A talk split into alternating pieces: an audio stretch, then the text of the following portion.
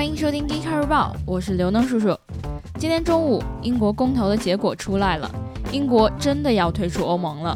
看到这条新闻，你是不是天真的以为这件事儿跟你没什么关系？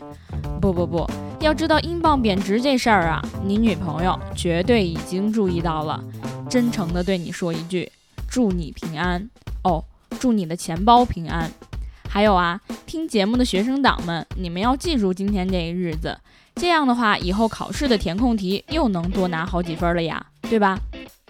近日有外媒报道说，宝马计划推出配置三台电机的纯电动版 i 八， 纯电版 i 八 的三台电机使用了前一后二的布局，相比目前混动版两百六十六千瓦的总功率，纯电版 i 八 的每台电机功率都能达到两百千瓦，但车重却没有超过混动版。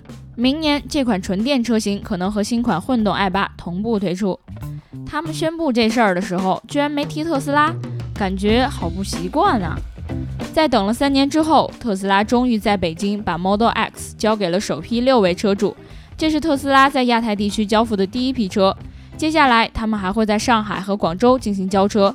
这批 Model X 全部都是高性能版的 P 九十D， 并且已经进入了最新一批的北京新能源车型目录。估计你很快就能在堵车的时候看见有人玩自己的欧翼门啦。最近，美国密苏里州交通局和太阳能道路方案公司 Solar Roadways 在著名的六十六号公路上铺设了太阳能路面。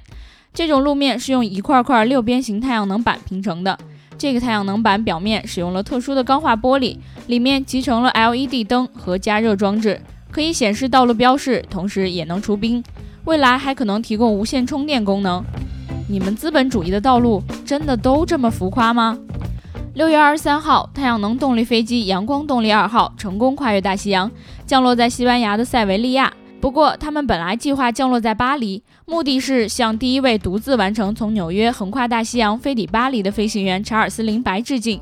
接下来他们还要跨越地中海，奔向环球飞行的起点阿布扎比。呃，这架飞机是不是忘了致敬夸父啊？好啦，以上就是我们今天 geekcar 日报的全部内容，记得关注我们的网站 double-u double-u double-u dot geekcar dot com， 同时微信搜索公众号 geekcar 极客汽车，了解更多新鲜好玩的内容。我们周一见哦。